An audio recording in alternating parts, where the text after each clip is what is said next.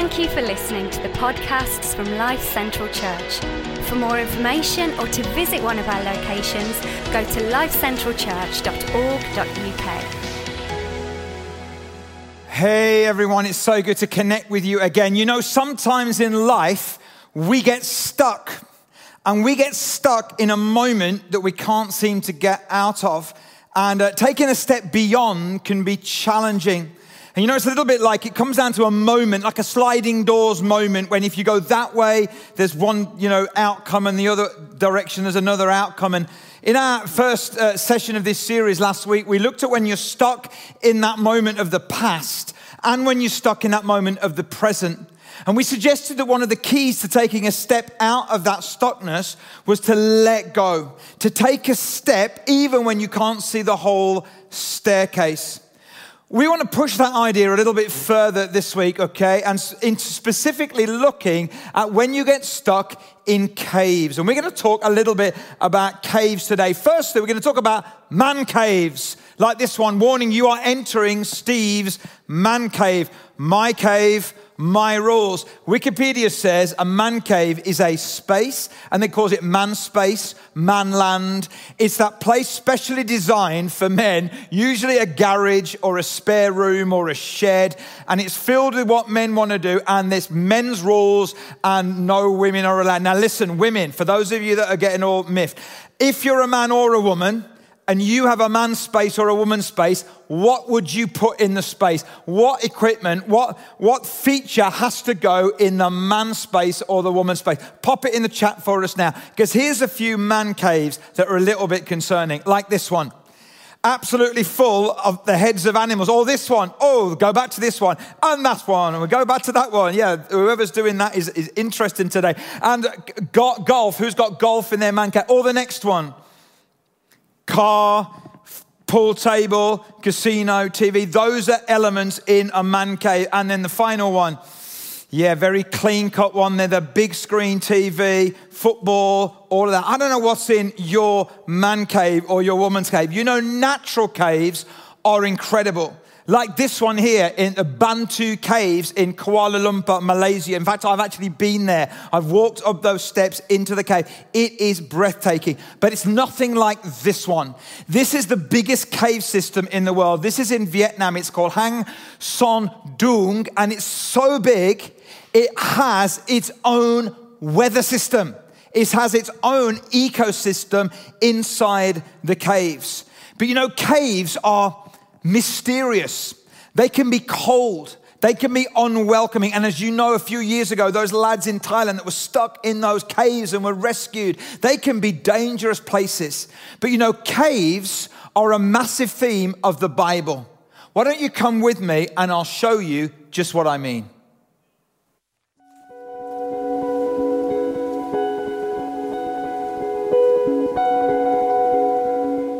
Caves are a recurring theme in the Bible. Caves are special places. They're places designed for discovery. It says in Isaiah 45, verse 3, I will give you treasures in the hidden places. It's like those secret, dark, hidden places are places of discovery. Somebody once said, The cave you fear to enter holds the treasure you seek. And during this year where we've been in this cave of COVID lockdown, in this place of discovery, we found some treasure. Caves were also places designed for safety. They were places of refuge where you ran to when you were in trouble. Like Gideon and the Israelites in the book of Judges, when they're faced with invading enemies, some of them riding on camels. They'd never seen that in warfare before. This was new. This was different. This was unusual and it was troubling. They ran to the hills and they found the caves for hiding. Then there was Elijah. He was running for his life as well because of, of Queen Jezebel and her husband, King Ahab. And he found himself in a place of incredible discouragement, but he found himself in a cave. And for him, that place was a place of safety, not just where he could hide, but where he could recover and where he met God. And then there's David. In the book of 1 Samuel, David finds himself in the cave of Adullam. He's joined there by hundreds of other men who are in distress, who are in debt, who are disconnected. And in that place, they're hiding from the King Saul who's after them, but they're also recovering.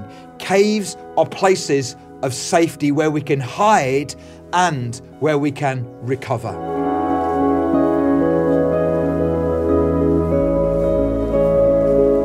Caves are also places that are designed to be temporary. You see, a cave acts like a vast echo chamber, and when you're trapped inside it long enough, the only voice you hear clearly is your own voice. That place of safety and recovery was always meant to be temporary. If not, the cave becomes a grave, and you are never meant to stay there. We have to go one step beyond.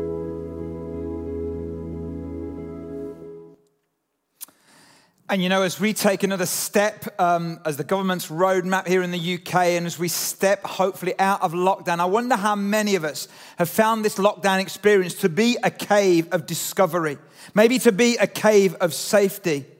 But maybe for some of us, actually, we're stuck in a cave of discouragement.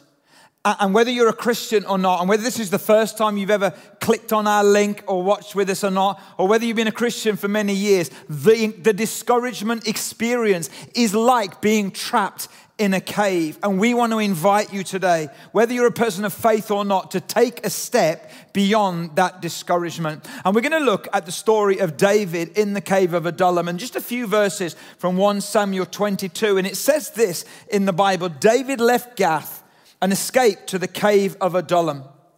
See, that sense of escape, because he was on the run from King Saul. And so, this was this place of safety that I talked about on the video. When his brothers and his father's household heard about it, they went down to him there. They also went into the cave for safety and recovery and hiding. All those who were in distress or in debt or discontented gathered round him, and he became their commander. About 400 men were with him. And there's an interesting line here where it says they went down to him there. Now, I know that's about geography, but I wonder metaphorically if there's a sense in which when we end up in a cave, we almost like go down into that, that space. You see, a cave is great for a season, it's safety it's recovery, it's hiding, but it was always meant to be temporary. Because if it's not temporary, this is what happens the cave becomes a grave. And the cave that you and I find ourselves in, that for a temporary moment was safety, was discovery, all, all of a sudden becomes a, a grave that holds us and contains us and restricts us. And I don't think God wants any of us to stay in those kind of caves. And you know, these men, it says they went down to that cave. And there's like a progression uh, into discouragement, isn't there? And um, you know, it says uh, the, in the Bible that these men who joined David were in distress. The word in Hebrew literally means bitter in spirit. Maybe you feel bitter in spirit today. It also says that they were in debt. They were indebted to other people. And, and for a, a Jew at this season of their history, it was, it was illegal to be in debt like this. So, so this, this was a bad situation. And then discontented. And, and that word discontented is interesting. And the prefix dis, that we put before so many of our words is really a really interesting prefix. It means opposite, it means torn apart of. And during lockdown, I think many of us have used the word dis and other words so many times. Let me give you a couple of examples. This has been a season of disruption, of distress, of discomfort, of disconnection. Some of us maybe a disaster. But I think to end up in the cave of discouragement, often we go on a journey down. And we go on a journey down through three phases. And I want to take you to the TV to show you. The first one is disappointed. How many of us have been disappointed during this season? Disappointed literally means you're, you're, you're taken apart from an appointment. So there was an appointment and you were taken apart from it, so you get disappointment. And when we stay in, and disappointment's part of life. We've had massive disappointment this week, okay, with Alison's car. I won't go into all the, the details, but it's incredibly disappointing and incredibly expensive. But if you stay in disappointment too long, it goes to the next one, which is disillusioned. All of a sudden, you can feel not only disappointed in the car, but you're just disillusioned with everything, you know, the whole of life. And I remember somebody once saying years ago, God is never disillusioned with you because he never had any illusions in the first place. And many of us get dis- disillusioned in life because we have illusions of what life was meant to be. And if you stay in disappointment and disillusioned too long, you end up in the cave of discouraged, the bottom one. You end up in this cave of discouragement. It literally means taken away from your courage. There's your courage. You're discouraged. You've been pulled apart from your courage. You have no hope. You have no optimism. You have no enthusiasm. And you are stuck in the cave of discouragement. But you know, I've got great news for you today. You don't have to stay there. You don't have to stay there. You see, and maybe for you, you ask the question, how did I end up in this cave? How did I end up so discouraged? A little bit like the other guy in the Bible, Elijah, that I referenced earlier. You know, he was a man that, uh, like David, knew great moments. David had his great big day uh, killing Goliath, and then just a few chapters later, he's in the cave of Adullam. Well, Elijah had his great big day on a mountain, calling down fire, uh, showing that God is God, and like being the hero of the nation. And then he's chased into the desert by the king and the queen who are screaming murderous threats there after his life. And the, and the, Bible says he goes into the desert. He leaves his attendant on one side, his servant. He just, he just can't, he just has to be on his own. And he ends up in a cave. Not a man cave with a foosball table and a, a, you know, and a casino and a, a golf, you know, driving range. None of that. He just ends up in the cave of discouragement. And then God meets him and asks him a question What are you doing here? I love the tenderness of God. You know, God knows what's going on in your life, but he still asks the question Hey, what's going on? Why? Because he wants relationship. He wants you to talk to him. He wants to have a dialogue and a conversation. Hey, how did you end up in the cave of discouragement? God knows the answer, but he's asking the question because he wants to draw out relationship. And I wonder how did Elijah end up in this cave of discouragement? And how did David end up in this cave of discouragement? And how have you maybe ended up in a cave of discouragement? I want to suggest there's usually four causative factors. Firstly, firstly is fatigue. We just get tired. Like Elijah was so tired. David was so tired. You know, when you're on the run, you're so tired. Many of us have felt you know, not just tired during lockdown, but fatigued. We felt like exhausted, you know, on, on Zoom all the time and on computers all the time, and, and very little of the stuff that's replenished us, and we felt like we are fatigued. But that often then leads to this other causative factor, which is frustration. So much frustration, and it saps away at our soul. And maybe if there's failure involved as well, and, or maybe that sense that we failed somehow. And I know David had that. You know, he, he fought Goliath and all of a sudden everything was great. And then the king, who, who, should have, who at one stage was applauding him and saying, Hey, David, you're amazing, now is trying to kill him. And then David must have felt, What have I done wrong? Elijah, that sense of failure, and that finally leads to fear. And often it's fear that holds us in the cave of discouragement. And when you are in the cave of discouragement, here's the big battle for you it's the fear you feel versus the God that you know. It's the fear that you feel versus the God that you know. And guys, as we, as you maybe watched this last week, as people started going to the hairdressers and, and, and going out to pubs, uh, you know, outside and going in people's gardens and all of that. And as you saw other people doing that, maybe for you, you still feel that actually, I'm in not just in a cave of discouragement, I don't really want to go out.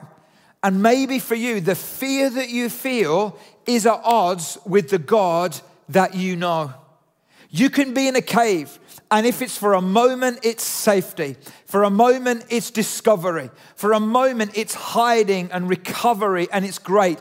If you stay there too long, that cave will become a grave, and you were never, ever meant to be there. So, how do I know if I'm in a cave of discouragement? How do I know if this cave has become a grave? I love this quote by a guy called Carey Nieuwhof. He said this If your season doesn't have a beginning or an ending, it's not a season, it's your life.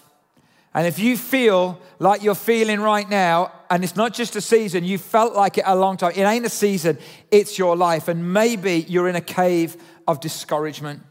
So, how do we take a step beyond the cave of discouragement? To help us, David did some journaling while he was in the cave. I don't know how many of you journal. I know not everyone does. I do, but I know not everyone does. And I, I went on Google this week and, and, and, found a few kids' entries into their diaries or their journals, which I thought was, was really funny. And this one, this little kid said this Dear diary, hope you've had a good day today. Well, good for you, because I didn't. So, like being very honest there. And this other one, the man I marry, so this kid, must love Chinese food, Romeo and Juliet, and me. I want to suggest you might want to put the order of that one round a little bit longer than that. And this one, I have no friends at all. Actually, I have Jesus, but he isn't talking to me. Oh, and then teenagers. What, what are teenagers writing there? This one is, a, is just a typical teenage one. And if you're a teenager out there, you know that this is true. Here, she said this I am grounded to my room for a whole 20 minutes. That is forever. I am going to die. Okay, you remember that very well, some of you. And this one, I thought this is so profound. My thoughts are toppings I cannot fathom into a pizza. That's quite profound and philosophical. But you know, David's journaling wasn't like that. David's journaling were the Psalms. And he wrote some of his most amazing Psalms from the cave of Adullam. And one that we want to share with you right now, uh, rather than just read it, I want you to listen to it and you're going to watch some images of caves that we've put together. I don't think these are the images that David would have experienced in this little cave out there in Israel. But just imagine David journaling his emotions, journaling his feelings, writing them down and expressing them in a psalm like this one, Psalm 57.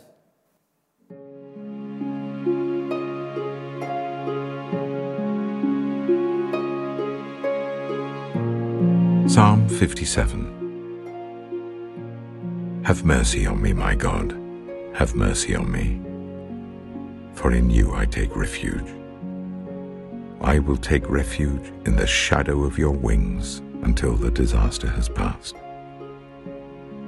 I cry out to God Most High, to God who vindicates me. He sends from heaven and saves me, rebuking those who hotly pursue me. God sends forth his love and his faithfulness.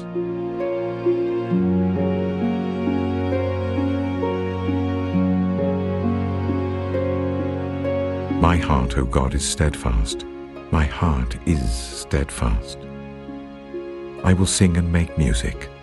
Awake, my soul, awake, harp and lyre. I will awaken the dawn. I will praise you, Lord, among the nations. I will sing of you among the peoples. For great is your love, reaching to the heavens. Your faithfulness reaches to the skies. Be exalted, O God, above the heavens. Let your glory be over all the earth.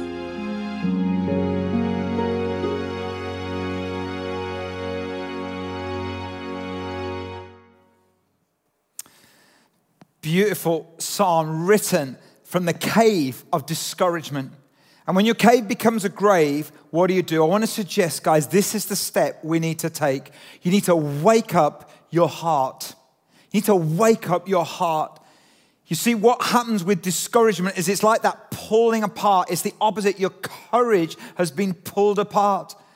And often where that is, is in your heart. You know, my name's Leon, which means lion hearted. And it's really interesting. Some of the countries that I'm connected to in Bulgaria, where the whole shape of Bulgaria is like a lion, their money is, is from a lion. You go to, to Albania, similar kind of feel. And, and, and that lion hearted, that courage is connected to your heart.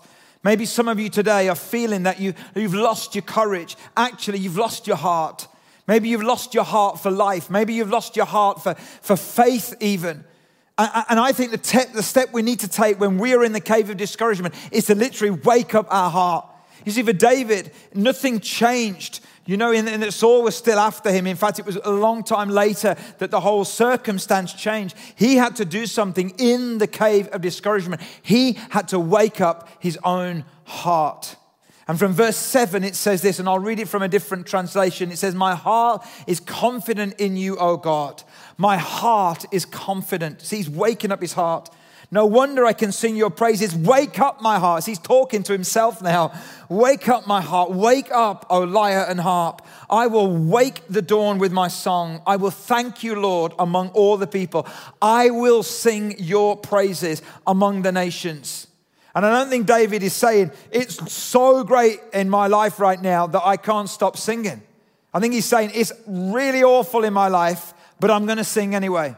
I will sing, I will wake up my heart, for your unfailing love is as high as the heavens. Your faithfulness reaches to the clouds. Be exalted, O God, above the highest heavens. May your glory shine over all the earth. These are beautiful words, but they're written in the cave of discouragement, and he's surrounded by 400 men of Adullam, and, and, and they're in distress, and they're in debt, and they're disconnected, and they're, they're all the other dis words you can imagine. They're disillusioned, they're disheartened, they're disappointed, they're discouraged, but in the middle of it all, he wakes up his heart. Guys, as we begin to emerge out of lockdown, as we begin to open doors again, you know, as we begin to go to places again, as we begin to do all that, listen, you can be as open as you like and you can still be in the cave of discouragement. It's all about your heart, it's not about your external circumstances. It's about your heart. And I want to invite you, if you're a person of faith or not, to take a step beyond discouragement and wake up your heart. How do we do that? How do we wake up our heart in the cave of discouragement? Let me just give you three simple ideas. Firstly, gratitude. Gratitude is so important. You hear it in, in, in the words of David here, you know, that sense of what I have in God is greater than what I don't have in life.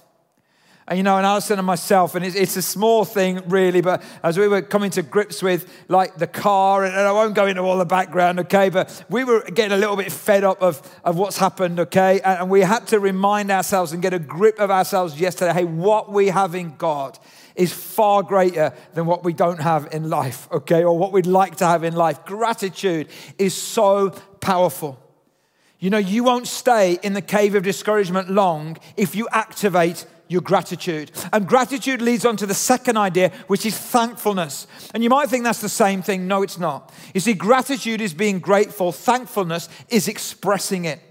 There's a great story where, where Jesus is um, uh, walking along the road and these 10 people who are affected by leprosy, the Bible calls them lepers. We don't use that terminology now, but they, but they are affected by leprosy.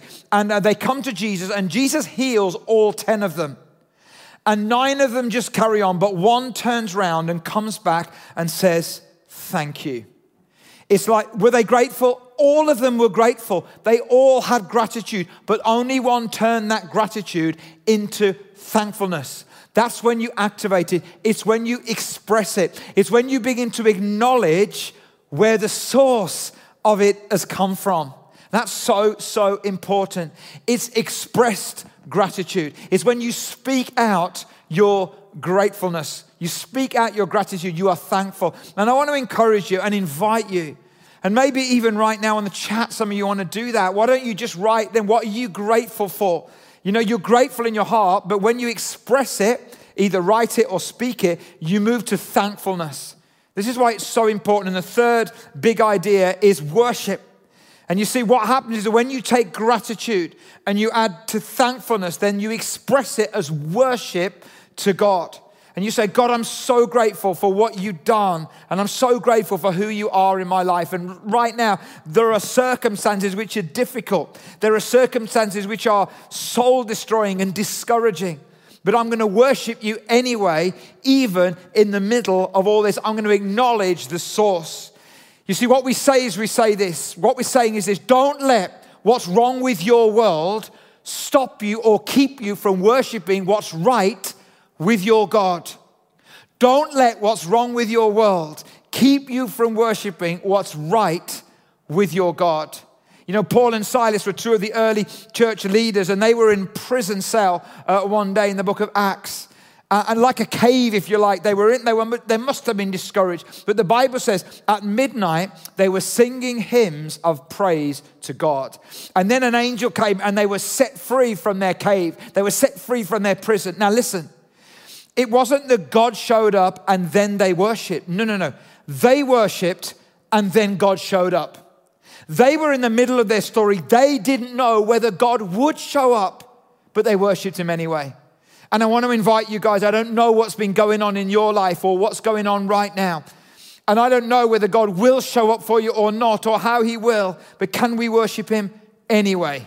That's exactly what Paul and Silas did. In their cave of discouragement, where they were pulled apart from courage, they woke up their own heart. They said, Wake up, heart. And they, out of their gratitude, out of their thankfulness, they worshiped God and God showed up anyway. Isn't that amazing? And, and, I don't know, but maybe for you right now, maybe there's some of you and you're watching right now, whether you're watching live or whether you're watching later on demand, and you say, Hey, that's all very well and good, but right now you don't know how discouraged I actually am. And you might say, You don't know how long I've actually been in this cave of discouragement. And maybe you say, I don't have the strength to wake up my own heart. I've got great news for you. You don't have to. There is somebody who wants to wake up your heart for you. Come with me. Let me show you.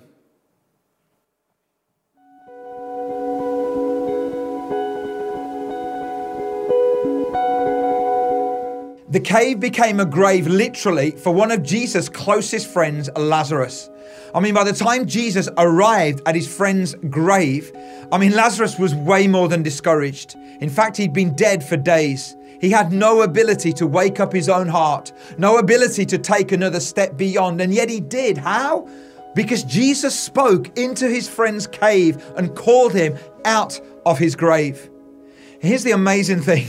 You know, Jesus himself was most likely born not in a stable, but in a cave. And when he was crucified, dead and buried, he was placed in a borrowed cave that became a grave. But he didn't stay there because God raised him from the dead. You see, resurrection means that the worst thing is never the last thing. And because Jesus lives and still speaks, He calls you and I out of our caves, out of our graves, so that we can take another step beyond.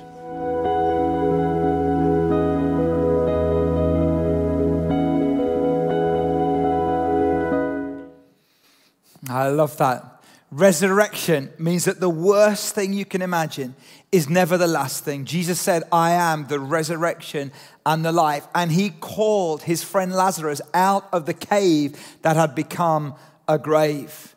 You see, he couldn't wake up his own heart because he was gone.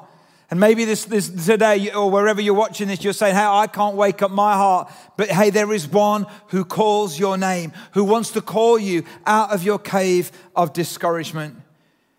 And I also think about Elijah. You know, we're kind of tracking these two stories together. Elijah that ends up in that cave. And, and the Bible says in 1 Kings 19, you can read it yourself if you want to, that, that God got his attention. And he got his attention by doing this amazing kind of like Steven Spielberg like, uh, uh, uh, you know, special effects thing. There was an earthquake, there was wind, and there was a fire. But even though God did that, actually, God presenced himself with Elijah and he spoke to him. And the Bible says he spoke to him in a whisper. And in that cave, that was a place of safety and recovery. But it was always meant to be temporary. And it was almost like that cave had become a grave. God called him out of that with a whisper. What did he say? I've got no idea. But all I know is that because Elijah heard it, it means one thing God had to be close. You cannot hear a whisper unless you are close. Our youngest son, Simeon, as many of you know, has got a um, learning disability, very complex disability. One of the things in his life, we see him every week. Um, he's in residential care, but one of the things that we love to do is to chat with him, which is really hard because he doesn't have much speech. And, uh, and in latter years, he's, he, he, he doesn't like loud noises. And so often when he communicates, he whispers. And often we find ourselves saying, either on the phone or when we're with him, hey, Simi, speak a little louder. And we're leaning in. We have to lean in and get a little bit closer so that we can hear the whisper. But you know, guys, I want you to know if God whispers, it means he's close. It means he is close to you. And I'm going to be praying for you in just a few moments that you will hear the whisper of God like Elijah did. That he, you'd hear the voice of Jesus like Lazarus did. That you would hear God speak to you and call you out of the cave of discouragement to take a step. And maybe you can't wake up your own heart, but maybe He can.